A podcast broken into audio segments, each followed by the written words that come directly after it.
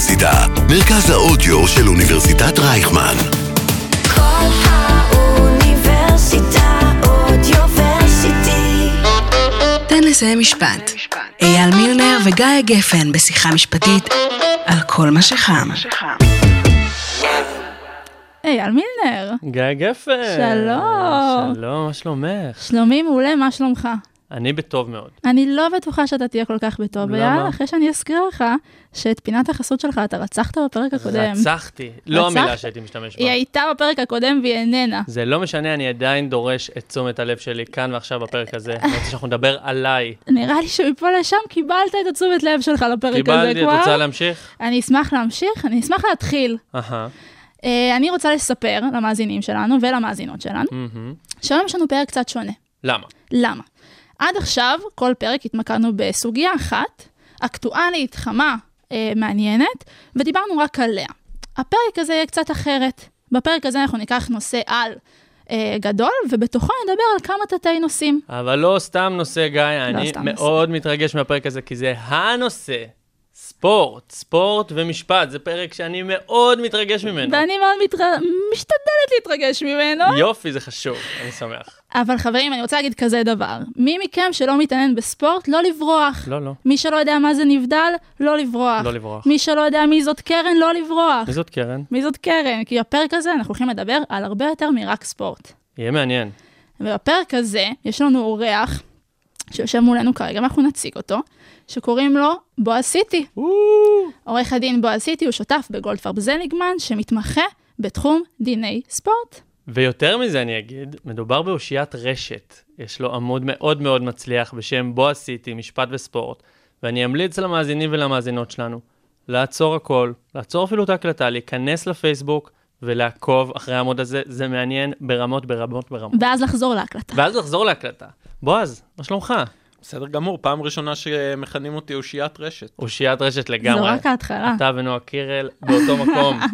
באותו מקום. טוב, אנחנו ממש אה, ככה נצלול אה, ל- להכל, אבל אולי אה, לפני זה, כשאלת פתיחה, אה, אני אשאל, האם יש משהו כזה בכלל דיני ספורט, משפט ספורט? אה, אני חובב ספורט מילדות, אה, אני חובב משפט מהשנים האחרונות, ובחיים לא קישרתי ביניהם. אה, מוכר מאוד דיני עונשין, דיני חוזים, אה, דיני מקרקעין נניח, אבל דיני ספורט, יש בכלל משהו כזה? יש שאלה פילוסופית אה, בתורת המשפט, מה עושה דיני ספורט למשל? מה הופך אה, משהו לענף משפטי? מה? הופך משהו? מה, מה, שיש סכסוכים משפטיים בו.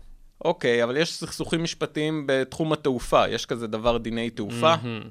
מה הופך נושא מסוים לענף משפטי? מה? יש, יש לזה הרבה תשובות והרבה זה, אבל אחד מהסממנים של מה הופך, אה, איך רואים משהו שהוא הופך לדין, זה אם מלמדים אותו. אם מלמדים, אם יש קורסים שלו, אם יש התמחויות שלו, אם יש אה, השתלמויות בו. ולאט לאט רואים שבישראל הדבר הזה אה, קורה. אז זה- זה מכאן נכון קריאה אה, לאוניברסיטת רייכמן, לפקולטה למשפטים, תביאו לנו קורסים של משפט ספורט, אני יודע שיש לזה ביקוש רציני גם בקהל הרחב. יפה. אז נעבור uh, לנושא, לתת נושא הראשון שלנו, uh, שהוא יהיה פוליטיקה וספורט. עכשיו באמת זה נושא שאי אפשר uh, להתחמק ממנו, מה שקורה עכשיו, הלחימה בין uh, רוסיה לאוקראינה, uh, ואנחנו ממש שומעים שזה נוגע בכל, בכל תחום, ויש סנקציות בכל תחום. ואותי מעניין לשאול, איך זה בא לידי ביטוי בספורט? האם יש סנקציות על קבוצות? האם ראוי שיהיה סנקציות על קבוצות? בסוף הקבוצות, אם יש סנקציות כאלה, הן משלמות מחיר על פשע שלא הן ביצעו. זה גם באמת מתחבר לנו אה, לנושא של סנקציות עולמיות, בסוף כל העולם מתאחד בשביל אה, להטיל סנקציות על רוסיה, אה, וזה משהו כשזה סנקציות כלליות על רוסיה, וזה משהו אחר כשזה פוגש קבוצות ביורוליג, לצורך העניין. אני אתחיל מהשאלה של גיא, האם, האם יש סנקציות? והתשובה היא כן. עכשיו אה, נושא מאוד מאוד אה, חם בתחום הספורט, זה הסנקציות האלה. הסנקציות על אה, נבחרת רוסיה בכדורגל, התאחדות הכדורגל הרוסית, האם תשתתף במוקדמות המונדיאל, לא במוקדמות המונדיאל, קבוצות היורוליג, שעכשיו הצביעו מה יקרה אם ירחיקו אותן באמת מה, מהיורוליג. אמ, והספורט, כמו כל תחום אחר, נראה שהולך כן להירתם אה, לכיוון של הסנקציות. יכול להיות שיותר עוצמתיות, יכול להיות שפחות עוצמתיות, כי זה מאוד תלוי בכוח הפוליטי ובארגונים עצמם, שהם ארגוני ספורט, אבל הם עדיין ארגונים פוליטיים במידה רבה. אה, ולכן התשובה היא כן, נראה ש, שכן הולכים, עולם הספורט כן הולך להירתם לכיוון הסנקציות. שאלה יותר מורכבת זה האם זה ראוי, ואני מדבר רגע כישראלי שהחשש הכי גדול שלו זה... שזה יפגוש אותנו. שזה יפגוש אותנו. סך הכל, אה, בסדר, רוסיה עכשיו במלחמה מאוד מאוד משמעותית ומאוד מאוד רחבה, אבל אנחנו בעין הזרקורים של מלחמות כן. ועימותים הרבה יותר מאשר רוסיה. וזה לא שלא צריך אה, לנקוט סנקציות, אלא השאלה, אני תוהה לעצמי, אה, האם יום אחד זה יחזור אה, ויבעט לנו בתחת? כי עד היום זה לא קרה. לא הטילו סנקציות. זה על אה, הפרק לפעמים? זה איזה איום כזה שריחף מעלינו? יש אה, כל הזמן איומים כאלה ואחרים. לא מזמן, לפני אה, כמה שנים, הייתה אפילו אה, הצעת החלטה אה, בפיפ"א, אה, שזה הגוף שמנהל את הכדורגל העולמי, על ידי הרשות הפלסטינית, אה, להטיל סנקציות אה, מסוימות, מסוימות על ההתאחדות הכדורגל בישראל. בגלל כל מיני דברים, אה, ישראל, לטענת הרשות הפלסטינית, מקשה על תנועה, למשל. אה, מקשה על תנועה באופן שמשבש את הליגות הכדורגל של הרשות הפלסטינית. או עלתה טענה שישראל מפציצה אה. מגרשי ספורט. מצאו דרך לקשר את זה לספורט. כן, ועלתה עלתה הצעה אה, של ההתאחדות הכדורגל של הרשות הפלסטינית, שלנקוט אה, סנקציות נגד ישראל, זה אומנם נדחה. אבל אם הדבר הזה, השימוש הזה בסנקציות, שרואים ויראו שהוא מאוד יעיל אה, כלפי רוסיה, השאלה האם גורמים מסוימים ירצו לנקוט בו, ב- בדבר הזה גם נגדנו. אה, עכשיו, זו ראייה מאוד מאוד אה, צרה של המציאות, כי זה מסתכל רק עלינו. מה- מהאינטרס אה, שלנו. ברמה הכללית, אין לי ספק שסנקציות של, ב- בספורט זה דבר שהוא מאוד מאוד יעיל. כי מעורב בו הרבה מאוד כסף ויש בו משמעות דיפלומטית. זה לא רק הכסף, זה הפטריוטיות. אם אתה. מסתכל על uh, מדינות, תסתכלו על האולימפיאדה, מבחינתם זה חלון ראווה, חלון ראווה לעולם שלהם. וכשאתה רוצה, הרבה פעמים השתמשו באולימפיאדה, לא, לא צריך לספר, זה אה, גם לפני מלחמת העולם השנייה ניסו לעשות שימוש באולימפיאדה, כדי להוכיח עליונות כלשהי. אה, כשמדינות רוצות להוכיח, אה, הרבה פעמים רוצות להוכיח עליונות, הן משתמשות במגרש הספורט כדי לעשות את זה, וכדי ל- לשווק את עצמן. וכשלוקחים את הדבר הזה, כשלוקחים את האפשרות לעשות את זה, זה יכול להיות מאוד יעיל. פוגע, כן. אוקיי, אה, ובהקשר, עדיין באותו נושא, אני רוצה שנדבר רגע על, אה, ניקח דוגמא את מנור סולומון. The one and only. The one and only. כן. שכל המדינה מאוד התעסקה בספק חילוץ, ספק בריחה ש, שלו, שהוא, בוא נגיד לכל מי שלא יודע, אם יש מישהו שלא יודע, שהוא שחקן אה, כדורגל באוקראינה. שכתר דונייץ. אה, והוא... אני חושבת שאנחנו יכולים להסכים שזה לגיטימי, מה שהוא עשה, שעכשיו כשיש שם אה, מלחמה, ובאמת זה עניין של חיים ומוות, אפשר לקרוא לזה, בקלות, הוא ברח, הוא הלך זה משם. גדול מכדורגל. כן, זה גדול מכדורגל, זה גם, אני, אפשר, אנחנו מאוד יכולים להבין את זה, אבל אני אומרת, בואו בוא נקשה את הדיון. מה היה קורה אם הוא היה מחליט לעשות את אותו מעשה, שזה לצאת מאוקראינה, שבועיים לפני, כשכבר היו שמועות וכבר היה ברור שאנחנו מתקרבים לשם, ושם אנחנו הולכים. מצד אחד יש לו חוזה, ולכן הוא, הוא עובד בסוף, הוא חייב לקיים אותו. מצד שני, זה לא שלו הדבר הזה. כאילו, בוא, בוא נגיד את זה ככה, יש לנו מספיק מתוצרות שלנו, יש פה עכשיו מלחמה, אתה יודע שזה הולך להגיע. מה הוא אמור לעשות? מה אמורים לעשות שחקנים במצב הזה? אני חושב שהמצב של שחקנים באוקראינה, במיוחד בדונייצק, הוא היה בדונייצק, אה, מאוד מורכב. אה, ואני מבין מאוד את ההחלטה אה, לא לברוח לפני הרגע האחרון שהיית צריך לעשות את זה. לו אני שחקן כדורגל, ואני מתייעץ עם עורך דיני, ואני שואל אותו, מה לעשות?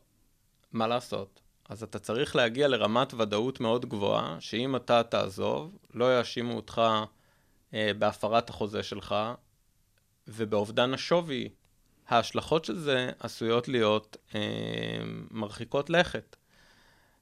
עכשיו, כמנור סולומון, אני, ליבי יוצא אליו כי ההחלטה היא לא פשוטה. אה, וגם התזמון. ההחלטה היא לא פשוטה, ובמיוחד התזמון. מתי, מתי מגיע הרגע הזה נכון. שאתה מספיק בסכנה כדי להגיד, אוקיי, לא מעניין אותי חוזה, לא מעניין אותי שום דבר, אני מפה, סלמת כל טוב. ואתה עדיין יכול להציל את עצמך, זה איזון מאוד דק האיזון הוא מאוד דק, ומפחיד. ואני חושב שהמצב שלו היה מאוד מאוד מורכב. וכשהיה ביום, זה היה, אני זוכר, ערב יום שישי שהוא העלה את, ה, הסרטון. את הסרטון שלו, מה, שהוא, שהוא נו- נוסע כמו... אחרון כמו- הפליטים. אחרון הפליטים, כן. ועומד ב, אה, במעבר גבול. אני, ההרגשה היא קשה עבורו, כי הוא נקלע לסיטואציה. זה השלב שלפעמים משפט, או דיני הספורט ממש מנהלים את הסיטואציה שלפעמים חיים ומוות. כן, קורה. אני גם לא יודע, אתה צריך להגיד את האמת, אני לא יודע מה הוא עשה בפועל. זאת אומרת, האם הוא התייעץ, אני בטוח שהוא, שהוא שאל מתי לחזור. אני, אני גם מבין, מבין ממה שהוא סיפר שהמועדון היה מאוד... אה,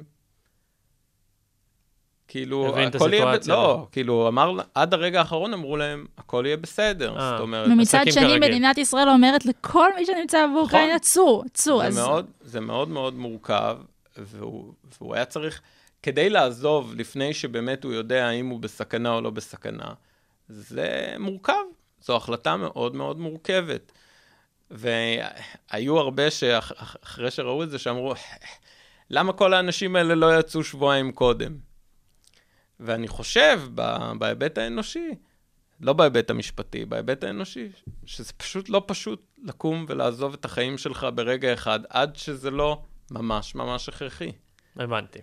אני רוצה שנעבור לדבר על, אה, על הנושא הבא, שהוא אה, כרטיסי שחקן ובעלות הקבוצות על שחקנים, שזה בכללי משהו שלא תמיד מחליק בגרון, ואולי ככה משפט שאני אוהב להגיד, אה, גורם לי לזוז באי נוחות אי נוחות בכיסא. בכיסא. Um, הבעלות על שחקנים, כאילו הם רכוש, אז uh, באמת, בואו רגע, ברקע כללי קצת על השיטה של כרטיסי השחקן בארץ. איך זה מתנהל? יש שוני בין מה שקורה פה למה שקורה בעולם בהקשר הזה? יש שוני מסוים, אבל בגדול זה, זה משתנה בין ענפי ספורט ובין אה, מדינות, אבל בגדול העיקרון הוא זהה, וזה אומר את הדבר הבא.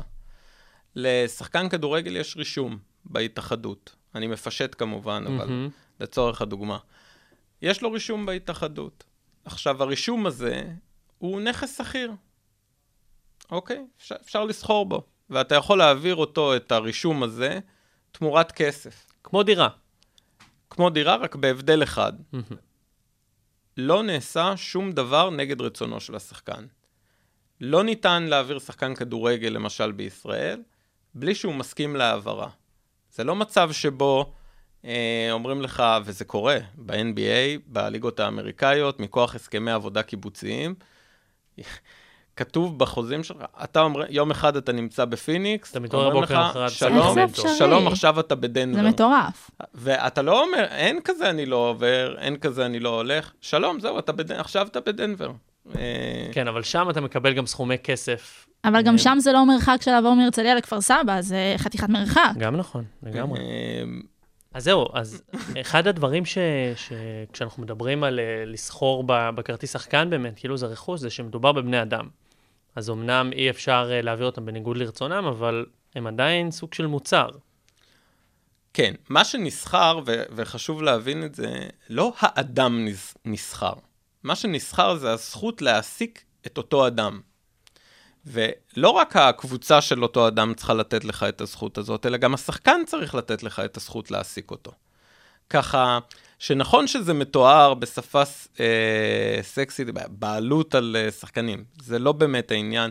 יש גם פסק דין של בית המשפט העליון שדן בדיוק בשאלה הזאת, זה היה בכלל אגב... בארץ? הש... כן. זה היה אגב השאלה, האם כשאתה אה, קונה את הזכות להעסיק, אה, נגיד, שחקן זר, האם אתה צריך לשלם על זה מע"מ? כי הבאת את השחקן. זה ממש להפוך אותו למוצר. יופי, אחת הטענות שעלתה באותו פסק דין אמרה בדיוק את מה שאת אמרת. מה זה, מה, מה, שחקן הוא טובין? מה זה אומר לשלם עליו מע"מ? והסביר בית הדין ובצדק, אל תעשו את הדמגוגיה הזאת. לא מוכרים את השחקן, זה לא השחקן שהוא בבעלות של מישהו, זה הזכות להעסיק את השחקן. אז תגיד, למה אנחנו לא פוגשים את זה במקצועות אחרים? מה, מה הייחודיות שיש דווקא לשחקנים שלא מעבירים ככה רופאים, נגיד, מבין בתי חולים?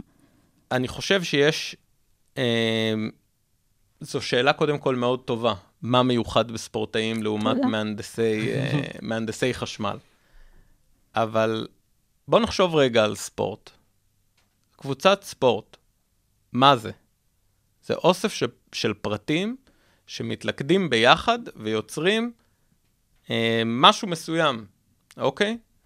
עכשיו, אם אני כל פעם אתן לשחקנים ללכת כשהם, אה, כשהם רוצים, איך תהיה ודאות למה זו הקבוצה הזאת?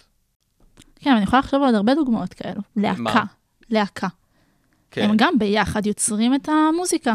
אם עכשיו תהיה תזוזה כל הזמן, אז זה יהיה מאוד קשה. זה כל פעם ללמד מחדש, גם מנסים ליצור משהו מאפס, זה לא נכון. רק לבצע. בכללי הייתי אומר שיש איזה ניחוח של אה, פגיעה בחופש העיסוק שמרחף מעל כל הסוגיה יש של... פגיעה, אה, ב- יש, פג- יש פגיעה בחופש העיסוק, אבל זו פגיעה שבאה עם בחירתך במקצוע של אה, ספורט קבוצתי, או להיות אה, כדורגלן או כדורסלן. וזה נכון, יש פגיעה בחופש העיסוק, אני לא חושב ש, שמישהו מכחיש את זה, השאלה היא האם הפגיש, הפגיעה הזאת היא מוצדקת בנסיבות העניין. אם ניתן לשחקנים כל הזמן לעבור, זה לא יהיה אה, מה שנקרא level playing field, מכיוון שכל פעם יחסי הכוחות השתנו. וזה משהו אחד שאין בתחרות מסחרית. תחרות, נכון, גם חברות מתחרות אחת בשנייה, אבל הן לא מתחרות אחת בשנייה במסגרת של עונה מסוימת, שבה הכללים ברורים, ואוקיי, אתה לא יכול לעבור במשך uh, חצי שנה או שנה. סתם לצורך הדוגמה, אתה לא יכול לעבור מתי שאתה רוצה. Um, וזה בא עם הייחודיות הזאת של ענף ספורט שהוא הוא משהו קצת שונה. וגם אם אתה לא יודע לשים את האצבע על מה בדיוק שונה בו, אתה מרגיש את זה שהוא שונה. ובהקשר, ככה, לשאלה של גאיה, אני רוצה שנעבור לדבר על מושג אה, שהוא הכי מעצבן בעיניי בכדורגל, אני מאוד לא אוהב אותו, אולי זה משהו שקיים גם בספורט בכללי, אני אשמח לשמוע, אה, והמושג הוא דמי השבחה. אה, שזה בעצם, למיטב הבנתי, כסף שקבוצה צריכה לשלם אה, לקבוצה אחרת, עבור זה שהקבוצה האחרת פיתחה וכאילו השביחה את השחקן אה, לאורך השנים. אז אה, בואו נתחיל מזה שתספר לנו באמת מה זה, למה זה קיים בכלל. בגדול זה ממש מה שהסברת. אני רק שואל אותך למה זה כל כך... אה, אה, למה? למה זה מעצבן? למה זה למה? לא קורה במקומות אחרים? לא, ניקח אבל- לדוגמה, ניקח לדוגמה, אייל ואני מסיימים השנה ללמוד משפטים, הולכים להתמחות, השם. הולכים להתמחות במקומות שהולכים להשקיע בנו משאבים מבוקר עד לילה, באמת, מקבלים אותנו סטודנטים שלא יודעים מה קורה בפרקטיקה, והופכים אותנו לעורכי דין. עכשיו אף אחד לא מבטיח שאנחנו נשאר ל-X זמן, הם לא יודעים אם נשאר לשנה, ל-10 או ל-30. למה שם אין אה, דמי השבחה? אני אשאל את זה, אני אשאל אותך, אתכם חזרה בשאלה. מוכנה לזה, גיא? אימא'לה, לא, זה לא כוחות בועז. אה, אני אשאל את זה כך. מועדון כדורגל קטן בירוחם. לא, ובכוונה בחרתי אה, אה, ירוחם, אה, מקום קטן יחסית בפריפריה, פריפריאלי, אה, ומועדון הכדורגל שם אה, נפתח והביא ילדים מירוחם וגידל את מסי. או-אה. גידל את מסי. ש- כאן בירוחם?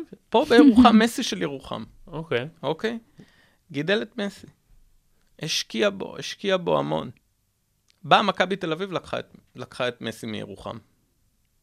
למה שהם יעשו את זה שוב?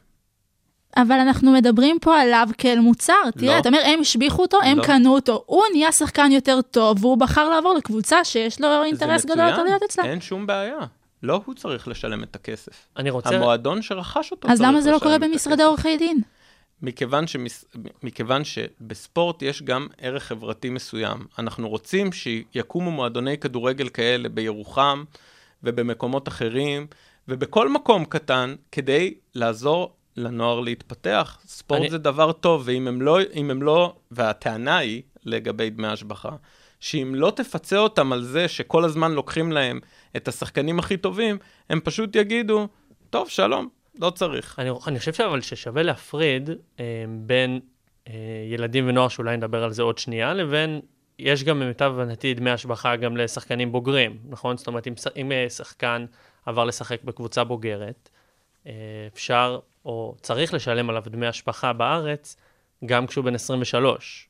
כן, דמי השבחה, ואגב, לא רק בישראל, זה קונספט שקיים בעולם. בעולם. זה לא המצאה ישראלית, מהמם. אוקיי? אבל בגדול, גם בישראל וגם ב- בחו"ל, ב- בכל העולם, יש את הקונספט הזה של דמי השבחה, כי, שוב אני אומר, לספורט יש ערך חברתי. אתה רוצה מועדוני כדורגל במקומות קטנים, פריפריאליים, שהם ישקיעו. עכשיו, יש אה, סיפור מאוד מעניין של קבוצת כדורגל שנקראת ברנדפורד. קבוצה מאוד. מרגשת. בפרמייר ליג ברנדפורד. הכל מרגש אותך בפרק הזה. אני מתרגש. ברנדפורד לקחו החלטה תקדימית, והם אמרו, אני מוותר על מחלקת נוער. לא רוצה לגדל שחקנים. זה לא מה רוצה. שמרגש אותך, אייל? מה? לא רוצים לגדל שחקנים משל עצמנו. יגיעו לגיל 18-19, נקנה. נקצור את הפירות של למה אחרים. אנחנו צריכים זה? והסביר בזמנו המנהל המקצועי של ברנדפורד, הוא אמר, אתם לא מבינים את התסכול של אה, מחלקת נוער. למה? אתה משקיע, משקיע, משקיע, משקיע. זה כאילו אתה מחזיק כרטיס לוטו, זוכה, בא מישהו ואומר לך, לא, הכרטיס לוטו הזה שלי עכשיו. אבל הוא משלם לך על זה. לא, אבל זה בדיוק העניין, למה צריך דמי השבחה? אה, אז אנחנו כי, עכשיו, כי אוקיי. ברנדפורד נפלתי אמרו. אפילו, אפילו כשמשלמים לי את הדמי השבחה, הם אומרים, זה פינאץ, זה, זה לא, לא עוזר לי אפילו לכסות את העלויות שלי, אז, אז למה שאני אעשה את זה עכשיו? מצוין לברנדפורד, אבל מה זה עוזר לילדים בעיר שבה ברנדפורד משחקת? במקום שהם יהיו, אה, יעסקו בספורט, ושזה יקדם את התועלת החברתית, ספורט הוא כלי ל, למקסום תועלת חברתית בהרבה מקרים. מה זה עזר לילדים האלה? עכשיו אין להם מחלקת נוער שהם יכולים לשחק בה. אז בה- בהקשר לזה, באמת לילדים ונוער, יש איזה, קצת ברמה הבסיסית יותר, מאיזה שלב ילד קטן נהיה רכוש של המועדון, שהוא יכול אה, למנוע ממנו לעבור למקומות אחרים? מה, יש איזה חוק שהוא שונה לילדים? תראו, יש את uh, חוק הספורט בישראל, שהוא מסדיר איך שחקנים uh, בגילאים קטנים, קטינים, uh, יכולים לעבור, ואני יכול להכיר לכם רגע, ותגידו לי אם אתם חושבים שזה חוק, חוק איכותי סביר. אגב? אה? חוק איכותי? הוא ברמה גבוהה? כן, למה לא? זאת אומרת, uh, יש הרבה דברים שצריך לתקן בו, זה, אבל בגדול, זה שיש חוק ספורט זה, זה כבר הצלחה, לא בכל המדינות יש חוק ספורט. אמ, אבל אני אגיד לכם, ילד עד גיל 15 אה, יכול להודיע על הרצון שלו לעבור למועדון אחר בשני מועדים בעונה. או בתום העונה או באמצע העונה. אוקיי? והוא יכול לעבור לכל מקום שהוא, שהוא רוצה. בלי כסף. עדיין בלי דמי השבחה. בדרך כלל, עד גיל 15, אני מדבר כרגע על כדורגל לצורך הדוגמה. מה, למה בדרך כלל? לא, כי זה משתנה הרבה פעמים לפי ענפי הספורט. בואו ניקח רגע את כדורגל, כדורגל, שהוא לגמרי. הענף עדיין המוביל. אה, פה, עד גיל 15, בגדול, לא צריכים לשלם דמי השבחה אה, למועדון כדי לעבור. מתי זה נהיה יותר מורכב? בגיל 15 עד 17, שעדיין אתה יכול לעבור, אבל במקרים מסוימים, תלוי לאן אתה עובר ומאיפה אתה עובר, ואם אתה עובר לקבוצה כזו או אחרת, אה, צריך לשלם דמי השבחה מסוימים. וצריך להכניס את זה לקונטקסט, כי בגילאים האלה, אה, בסוף נכנס כסף מאוד גדול לכדורגל העולמי, אה, ואגב, גם לישראלי בראי ייצוא לחו"ל, וזה הגיל שבסוף זה הסחורה הכי הכי חמה, שחקנים שהם, אה, שיש להם פוטנציאל מאוד מאוד גדול, והם אולי שנייה לפני הפריצה. בוא אני אפתיע אותך. מהמם. היום, שחקני כדורגל בישראל, ילדי כדורגל נקרא להם, בגיל 12-13 באים עם עורך דין ורוצים חוזה. או-אה. ואז מה עושים? חוזה בצורה כזו או אחרת, לא משנה כרגע זה, אבל רוצים חוזה, רוצים להבטיח את הדקות של הילד, סתם לצורך הדוגמה. אה, אתה אומר הורים באים עם עורך דין. כן.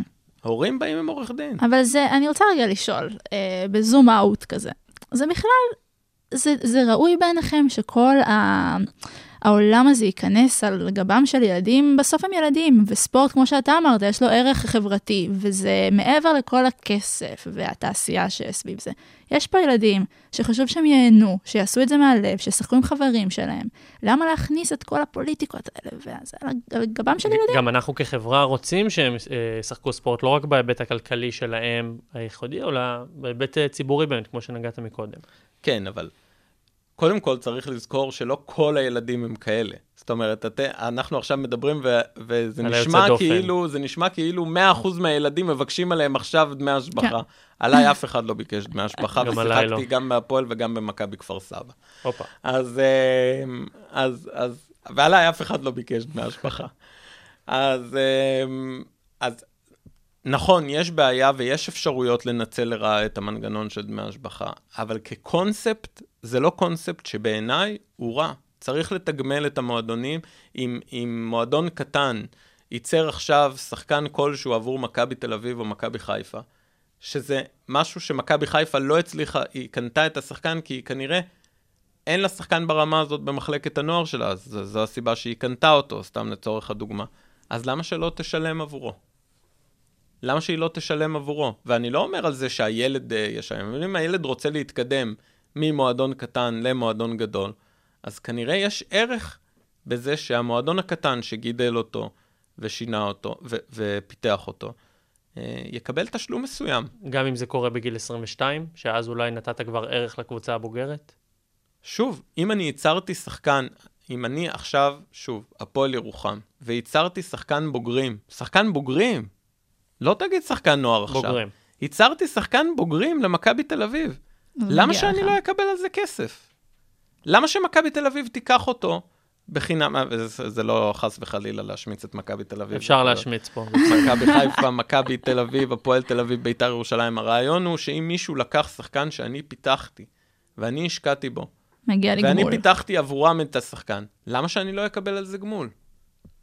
עכשיו, אה, במעבר חד, אה, עכשיו המונח פחות מעצבן אותך? לא. אוקיי, אני, אני יכול יותר להבין אותו. אה, במעבר חד, אני רוצה שנעבור לדבר על אחת הפרשות הבאמת גדולות בכדורגל הישראלי בשנים. האחרונות. ומכעיסות. ומכעיסות, יש שיגידו, אה, מה שקיבל את הכינוי פרשת הקטינות, אה, שסבב בעצם סביב שני כוכבי הכדורגל, דור מיכה ועומר אצילי, שלכאורה ניתן שקיימו יחסי מין עם קטינות.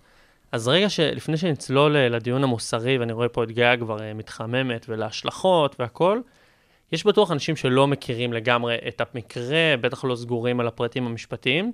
בואו נעשה סדר באמת בפרטים המשפטיים בפרשה, ובכלל, מה קרה שם בעצם.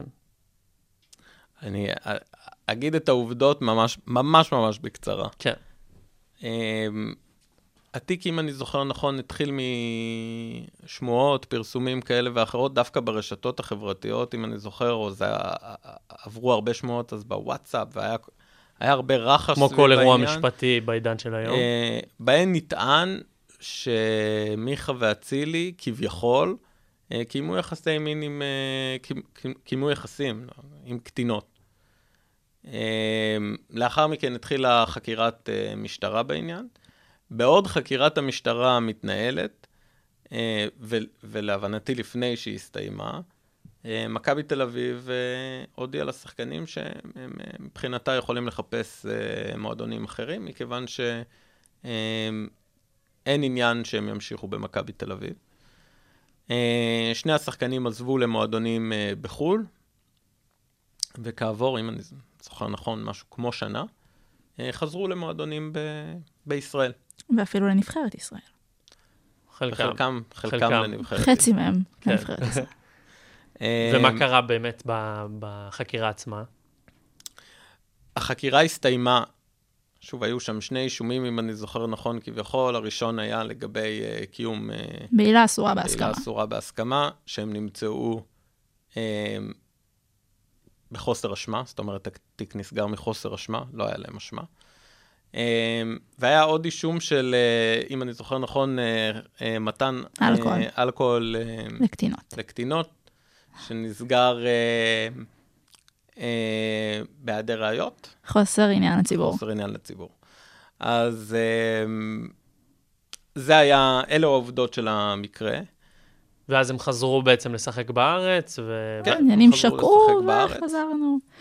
Um, אני רוצה לשאול רגע, אני אניח את המוסר בצד ואני אעשה זום אין למשפטים. מכבי תל אביב, שהייתה המעסיקה של השניים, בעצם פיטרה אותם. עכשיו, היא פיטרה אותם כשלא היה, לא הייתה סיבה משפטית, נגיד את זה ככה. זה בכלל בסדר, הם לא הפרו את החוזה. עכשיו, גם חשוב להגיד שזה לא משהו שייחודי רק לספורט, אנחנו ראינו את זה גם אה, אה, בכל, בהרבה דברים, ש, שהיו אה, תלונות אה, כנגד אדם, והמקום עבודה שלו אמר לו להתראות. כן, הייחוד בספורט הוא שיש לך חוזה קצוב בזמן. להבדיל מכל עובד ש... אה, כל אחד, אם אתה עושה אה, משהו לא למור- למורת רוחו של המעביד שלך, אז הוא יכול לזמן אותך לשימוע לפני פיטורים. בשחקן כדורגל יש לו חוזה קצוב בזמן. זאת אומרת שכדי לבטל את החוזה שלו, אתה צריך להוכיח הפרה יסודית של ההסכם. ופה עלתה השאלה, האם בכלל הייתה הפרה של ההסכם? אני לא מדבר אפילו על יסודית. נכון. עולה שאלה האם הייתה פה בכלל הפרה. אמ, זאת אומרת, אנחנו עוד לא בדיון המוסרי בכלל, אנחנו בדיון של האם מותר אה, לבטל את החוזה או לא, האם מכבי נכון. תל אביב היה מותר לה. אבל אני חושב, שוב, בזמנו החמיאו מאוד למיץ' גולדהר, הבעלים של מכבי תל אביב, שההחלטה שלו לא נבעה מכך, מטעמים משפטיים כאלה ואחרים, שהוא יכול לפטר אותם, אלא שהרעיון מאחורי הדבר הזה, מאחורי ההחלטה הזאת הייתה, אוקיי, יכול להיות שאני מפר את החוזה, אבל, סומי. אבל מטעמים מוסריים. מוסריים, אמ, אני אשא בה- אני אשא בהשלכות של זה. זו ש- שאלה מה כתוב בחוזה, אבל אני אתן לכם דוגמה, כי אני בדיוק הסתכלתי על זה לפני ש... שהגעתי. יש תקנון משמעת אחיד, זה תקנון שהסכימו עליו כל הקבוצות וכל השחקנים. אה, וארגון השחקנים וכל המועדונים, והוא נמצא בכל החוזים של כל שחקני הכדורגל המקצוענים. ובתקנון כתוב שקבוצה יכולה לבטל את החוזה אם השחקן הורשע בתוך תקופת ההסכם בעבירה, בעבירה פלילית מסוג פשע, בין אם בכוונת השחקן לערער על ההרשעה ובין אם לא. מה אני מבין מזה? ואני לא בהכרח אומר שזה הדין האזרחי, כי לא תמיד יש חפיפה בין הדין המשמעתי לדין האזרחי, אבל אם אני מסתכל על תקנון הרשעה. המשמעת, אתה לא רק צריך הרשעה, אתה צריך הרשעה בפשע. בסופו של דבר נקבע שהם לא עברו שום עבירה. ואז בכלל כנראה שלא ואז, היה... ואז בכלל עולה שאלה, שוב, האם הייתה בכלל הפרה? כי אם אתה מנקה את כל הפשיעה, אז אה, יש ענייני מוסר, אה, מי מהשחקנים אה, אה, אולי בגד באשתו או שלא. כן, זאת אומרת, זה, לא- עניינים שהם אה, הם לא ענייני משפט, זאת אומרת, אה, זה אולי לא יפה, זה אולי לא מוסרי, אבל זה לא בהכרח אומר שהייתה הפרה של החוזה. אוקיי, אני עכשיו רוצה שאחרי ששמנו את העניין המוסרי בצד, אנחנו נחזיר אותו לקדמת הבמה. כמובן. ונדבר באמת על העניין המוסרי הבעייתי שעולה מהסיפור הזה, כי בסוף מכבי תל אביב הדיחו אותם, פיטרו אותם, אבל קבוצות אחרות בישראל אחרי כמה זמן, כמו שאמרנו, החזירו אותם. וגם נבחרת ישראל החזירה את אצילי, לדעתי החזירה. נכון? תעזרו, תגבו אותי פה. רק לא הגיע לשחק, אז... אה, כן, אז, אה, וגם אז, אם אני לא טועה, אז אה, דרשו ממנו התנצלות ולקיחת אחריות, שהוא בעצם עשה הכל חוץ מלהתנצל ולקחת אחריות, ואפילו אמר שם שהוא מצטער על המקרה, אבל שלא צריך לתלות אותו על העץ. אז אני אומרת, בסוף דיברנו על זה שספורט, יש לזה ערך חברתי מאוד חשוב. האם אנחנו דורשים משחקנים אה, סטנדרט יותר גבוה ממה שאנחנו דורשים אה, מאנשים במקצועות אחרים? ואיפה המוסר משחק בכל הסיפור הזה? האם לקבוצות הייתה אחריות לא להחזיר אותם? כן, דורשים מהם סטנדרט גבוה יותר, כי הם אה, מושא לחיקוי עבור הרבה אה, בני נוער. אה, אבל ולכן- אולי, אולי בעל כורחם גם. לא, בעל- באים לשחק כדורגל. בעל כורחם בוודאות, אני לא בטוח והם שמישהו... גם נהנים מזה, זה עובד לשני הכיוונים. אני לא בטוח שדור אה, מיכה או עומר אצילי רוצים להיות אה, מוס, אה, מושאים לחיקוי. לי יש רק שאלה אחרת, גיא, אלייך דווקא. אה, ב- ב- בזמנו, ו- וזה משהו שאני מודה שאני תהיתי לגביו גם אז, הייתה, אה, לפחות ברשתות החברתיות, רצון מאוד גדול או, או דחיפה שאצילי או מיכה יתנצלו. ואני שואל, התנצלות היא לא מטרה. מה זה יעזור אם אה, מישהו מתנצל על משהו שהוא עושה כשהוא לא מאמין בהתנצלות? אני חושבת שיש לזה חשיבות. דווקא בגלל מה שאמרנו, שיש להם כן איזשהו סטנדרט, הם כן מודל לחיקוי, יש משהו בלעמוד ולהגיד מול הקהל, אני שגיתי. גם אם אתה לא אבל אתכם הוא לא בזה. חושב שהוא עשה אבל משהו רע. בסוף הם אמרו, אנחנו לא ידענו שהן בנות 15, נכון? אז כן הייתה פה איזושהי טעות. ברור שאם היית שואל אותם לפני זה, הם לא היו רוצים להגיע למקום הזה. הגעתם אליו, יש לכם אחריות בו, גם אם טעיתם. תעמדו ותתנצלו, אבל להגיד לך, תתנצל, ואז לבוא ולהגיד, חבר'ה, מצטער על המקרה, אבל גם אל תעשו מזה כזה big deal. אבל את מתחמקת מהשאלה. למה? כי השאלה הייתה, אם יש לזה impact? לא, האם את, את, גאיה, מעוניינת שהם יתנצלו למרות שאין להם אמונה שהם כן, טעו? כן, כן, ובדיוק, זה דווקא לא התחמקתי מהשאלה בועז, כי אני אומרת שיש משמעות לזה שילדים שמסתכלים עליהם, ובני נוער שמסתכלים עליהם, יראו את ההתנצלות הזאת, הם לא יודעים אם הם מאמינים בה או לא, אבל לבוא מולם ולהגיד, תשמעו, היה מקרה ולא צריך לתלות אותי על העץ, זה ממש לחנך גרוע. זה הכי לא לקחת אחריות, זה בסוף, זה, זה מגוחך, זה כאילו חטא על פשע אני דבר רוצה, כזה. אני רוצה לעבור לדבר שנייה על הדיון המוסרי מהצד של הבעלים. אני חושב שמיץ' גולדהר אה, החליט להעיף אותם ו- וקיבל איזו עמדה שלו, אה, ומנגד ראינו את ברקת של הפועל באר שבע ואת אה, יעקב שחר של חיפה, לקחו צד אחר. למה אתה חושב שזה... שבאמת היה שוני? בגלל שהתיק נסגר או בגלל ש... בגלל שבטח דעך, ובמדינה הזאת אנחנו שוכחים מהר. אני לא יודע, זו גם שאלה שהיא מורכבת. מתי צריך לשכוח להם את זה? אתה שואל אותי אף פעם. אף פעם, אסור להם להיות... אז הם לא. התפרנסו, אסור לא להם להיות התפרנסו כדורגלנים כשחקני כדורגל, לא התפרנסו כשחקני, שזה העיסוק שלהם. אם הם לא מתנצלים, בטח שלא. על משהו שלטענתם הם לא עשו. אז הם לא אומרים שהם לא עשו. זה גם העניין, חברים, הם לא אומרים שהם לא עשו, הם אומרים, אנחנו לא ידענו שהם בנות 15. ואני אומרת, חברים, בוא נשאיר את זה בצד ונתקדם בפרק, אנחנו לא נגיע להסכמה. אוקיי. אז אנחנו נעבור עכשיו לדבר על ספורט נשים. גם נושא מעניין וחשוב. ושיגידו ספורט. ספורט, אבל אנחנו הולכים לדבר על ספורט נשים. נכון. כי כן יש שוני, אנחנו נדבר על השוני, בעיקר מהבחינה התקציבית. אז אני, הנחת בסיס ככה לדיון עכשיו, אני עוד לא, אני לא ממש בנתונים, אבל יש פער תקציבי עצום בין, אה, אם ניקח כדורגל נשים לכדורגל גברים, לצורך העניין, ואני משוכנע שזה עוד יותר קיצוני ב- בכל ענפים. אה, והשאלה שלי, האם בכלל יש בעיה? בסוף זה מה שקורה כי השוק עושה את שלו, אז האם צריך לתת לו אה, להישאר ככה as is, ומה שקורה קורה, ואם התקציבים יגדלו, כי יהיה יותר עניין אם יגדלו, ואם לא, לא. או צריך לפעול למען איזושהי העדפה מתקנת אה, לשיפור ספורט, ספורט הנשים, כי ברור לנו שתקציבים משפיעים על הרמה. אני אגיד רגע את הטענות מ... משני הצדדים, אוקיי? בלי לנקוט רגע כרגע עמדה, אבל רגע נדבר שנייה על, ה... על הטיעון משני הצדדים. ואני רוצה לשאול שנייה, מד- מדברים על אה, שוויון בתקציבים, לצורך הדוגמה. ואני שואל, מה זה שוויון? מה זה שוויון? על, ברמה הכי פשוטה זה שיהיה תקציב דומה אה, לכדורגל. גברים ולכדורגל אוקיי. נשים. אבל אם נגיד שיש אה, חוג כדורגל בנים עם 100 אלף בנים, וחוג כדורגל בנות עם 60 אלף בנות. אתה אומר פר אדם. אני שואל, האם שוויון, האם, האם זה באמת שוויון כשהתקציבים יהיו שווים?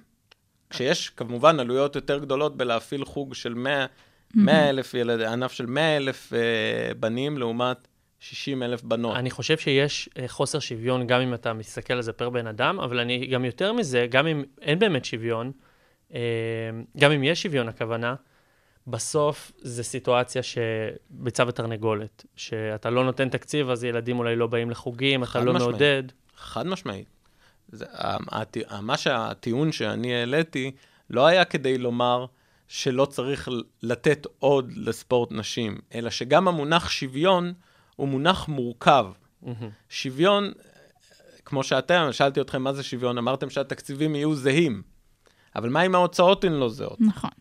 אז, אז לצורך הדוגמה, זה לא לומר שספורט נשים לא צריך לקבל יותר, כמו שאמרת, יותר פר ראש, גם כי ראוי לה- להעדפה, מתק... לה- להעדפה מתקנת, אפליה מתקנת, מכיוון שכמו שאתה אמרת, זה ביצה ותרנגולת, איך יבואו יותר נשים אם אתה לא, אם אתה לא משקיע? עכשיו, כשמסתכלים על התבחינים, תבחינים לחלוקה של תמיכות לצורך הדוגמה, אז יש הרבה דברים שהם אה, כאילו פופולריות. כמה ילדים יש, כמה צופים, כמה זה וכן הלאה. וזה, צריך לומר את האמת, מוטה לרעה נגד אה, ספורט של נשים. מכיוון שכיום, מה לעשות? ספורט תרבותית פחות... פחות פופולרי. ולכן, הרבה פעמים אתם תראו בתבחינים, סתם של עיריות, שנותנים פקטור. לקבוצות נשים. זאת אומרת, אם מחלקים נקודות עכשיו, אז uh, על כל, כל קבוצה של בנים מקבלת נקודה אחת, אבל קבוצה של בנות מקבלת שתיים וחצי נקודות. זאת אומרת, אתה מקשר את זה יותר לכמות ולא לאיכות. האיכות, ההסתכלות על איכות היא, היא לא חזות הכל, כמו שלהסתכל על פופולריות זה לא חזות הכל, כי כמו שאתה אומר, יש את הטיעון של uh, ביצה ותרנגולת, אם לא תיתנו לי תקציבים, איך אני אמור לשפר את האיכות? נכון. נכון. אם לא תיתנו לי תקציבים, איך אני אמור למשוך יותר אה, בנות ו- וילד, ו- וילדות שיבואו לשחק כדורסל, או כדורגל, או כדוריד. זאת אומרת, ולכן אי אפשר להסתכל רק על איכות או פופולריות כמדד לחלוקת כספים. לא רק, יכול להיות גם, אבל לא רק. וגם אם כן, צריך לגשר על הפער הזה ש... מה לעשות, כדורגל גברים הוא, הוא פופולרי יותר מכדורגל נשים, וצריך לגשר על הפער הזה, אי אפשר פשוט להגיד, אתה חושב שהמדינה. אמרנו שכחלק מהתקציב, גם המדינה מתקצבת אה, אה, חלק נכבד מה, מהתקציבים של הספורט. אתה חושב שעל המדינה מוטלת אחריות יותר גדולה ליצור שוויון, שהיא תשלם אולי את, ה, את הפער הזה? בהקשר הזה גם צריך להגיד את uh, מפעל הפיס, שהוא גוף... Uh, כי אנחנו רואים שהמדינה כן פועלת ליצור שוויון במקומות שחשוב לה. למה בספורט נשים זה נעצר? קודם כל, לא בטוח שזה, שזה, זה, אני חושב שזה עניין שהוא תהליך. אם תסתכלי על המצב היום, יש היום הרבה קבוצות נשים שהולכות לבתי משפט כדי להיאבק על הזכויות שלהם ולקבל תקציבים יותר גבוהים, וזה חשוב. אה, מתי נדע שזה, שעברנו עוד פאזה? כשהם לא יצטרכו ללכת לבית משפט כדי שזה יקרה. אלא שזה פשוט יקרה, מעצמו. בפני עצמו, בלי שהם יצטרכו ללכת לבית משפט ולהילחם על הזכויות שלהם.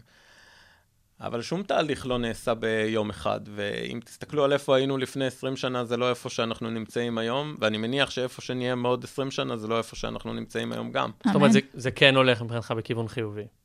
אני חושב שזה ילך יותר ויותר לכיוון חיובי, כי קודם כל המודעות עולה. אני מבין.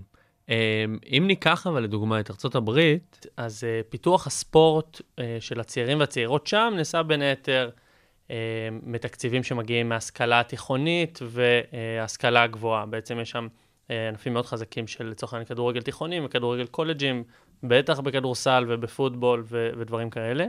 ובארצות הברית חוקק חוק אה, שמחייב חלוקה שוויונית של התקציבים בעניין הזה. אה, אז השאלה האם אפשר, קודם כל, למה האזורים של אה, קולג'ים או אוניברסיטאות בארץ לא מפותח ובטח לא תיכונים, הספורט שם, ואיך אפשר לפתור את הסוגיה הזו בארץ אם, אם לנו אין את הסקטור הזה? למה? כי מבנה הספורט שלנו שונה. באיזה מובן? אני למדתי בכצנלסון כפר סבא. אה, תיכון ששיחק בליגת התיכונים. בכדורסל, ליגת העל לתיכונים, זה נקרא. והיא הייתה מאוד פופולרית, אה, ליגת העל לתיכונים באותה תקופה. אבל, עבור הכדורסלנים, אה, זו הייתה עוד מסגרת. כי יש להם כבר שלוש מסגרות, יש להם, לשחקנים הטובים יש את הנבחרות, את המועדון שלהם, ואת התיכון. עכשיו, הספורט פה לא נעשה באמצעות התיכונים, הוא נעשה באמצעות אגודות ספורט. מה שאין בארצות הברית בגילאים האלה. בארצות הברית מה שקורה זה שאתה משחק uh, תיכונים, אחרי זה אתה משחק קולג'ים, ואז אתה מגיע למקצוענים, ואז מתחלקים ל- לקבוצות. מה עדיף? בישראל, כבר בגיל 12 אתה מתמיין לקבוצה, או שאתה הולך למכבי תל אביב, הפועל תל אביב, הפועל רעננה, בני הרצליה, וכן הלאה. ולכן הספורט פה שונה לחלוטין, זה לא, זה לא בר השוואה. מה עדיף? זאת אומרת, שם הם מאוד מחברים בין חינוך לספורט. תראה, זה שונה, התרבות שלהם היא כל כך שונה, אה, שונה משלנו, שקשה להשוות, קשה בכלל לדמיין איך ייראה אה,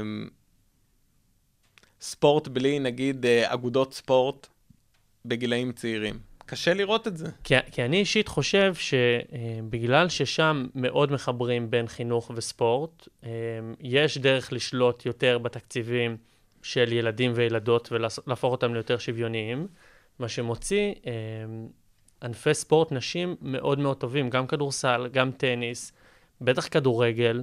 הם נמצאים ב-level אחר משאר העולם בספורט נשי שלהם. אגב, חושב זה לא ייחודי לנו, כן?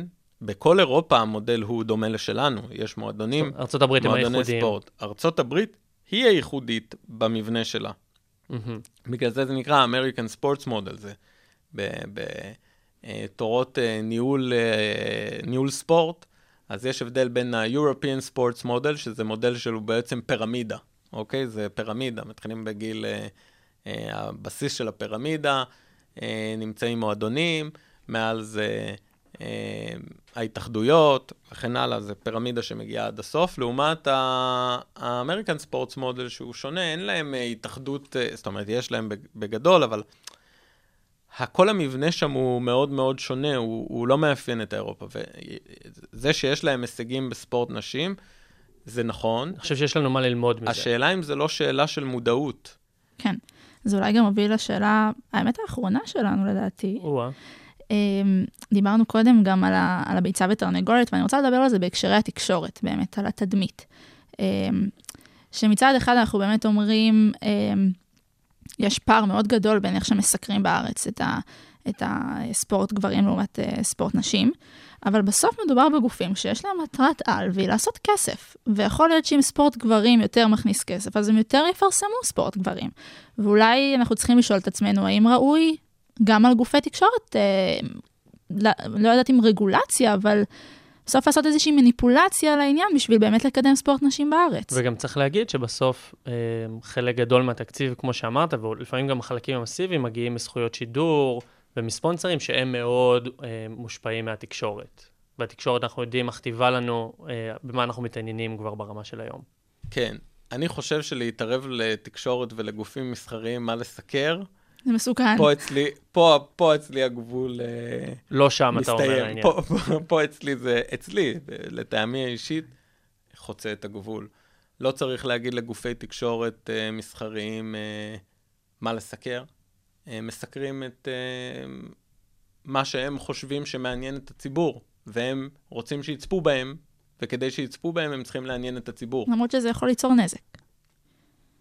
בסדר, מה, מה זה יכול ליצור נזק? הרבה דברים יכולים ליצור נזק. סיגריות יכולות ליצור נזק, את אוסרת למכור אותם, אלכוהול יכול למכור, ליצור נזק, את אוסרת למכור אותו.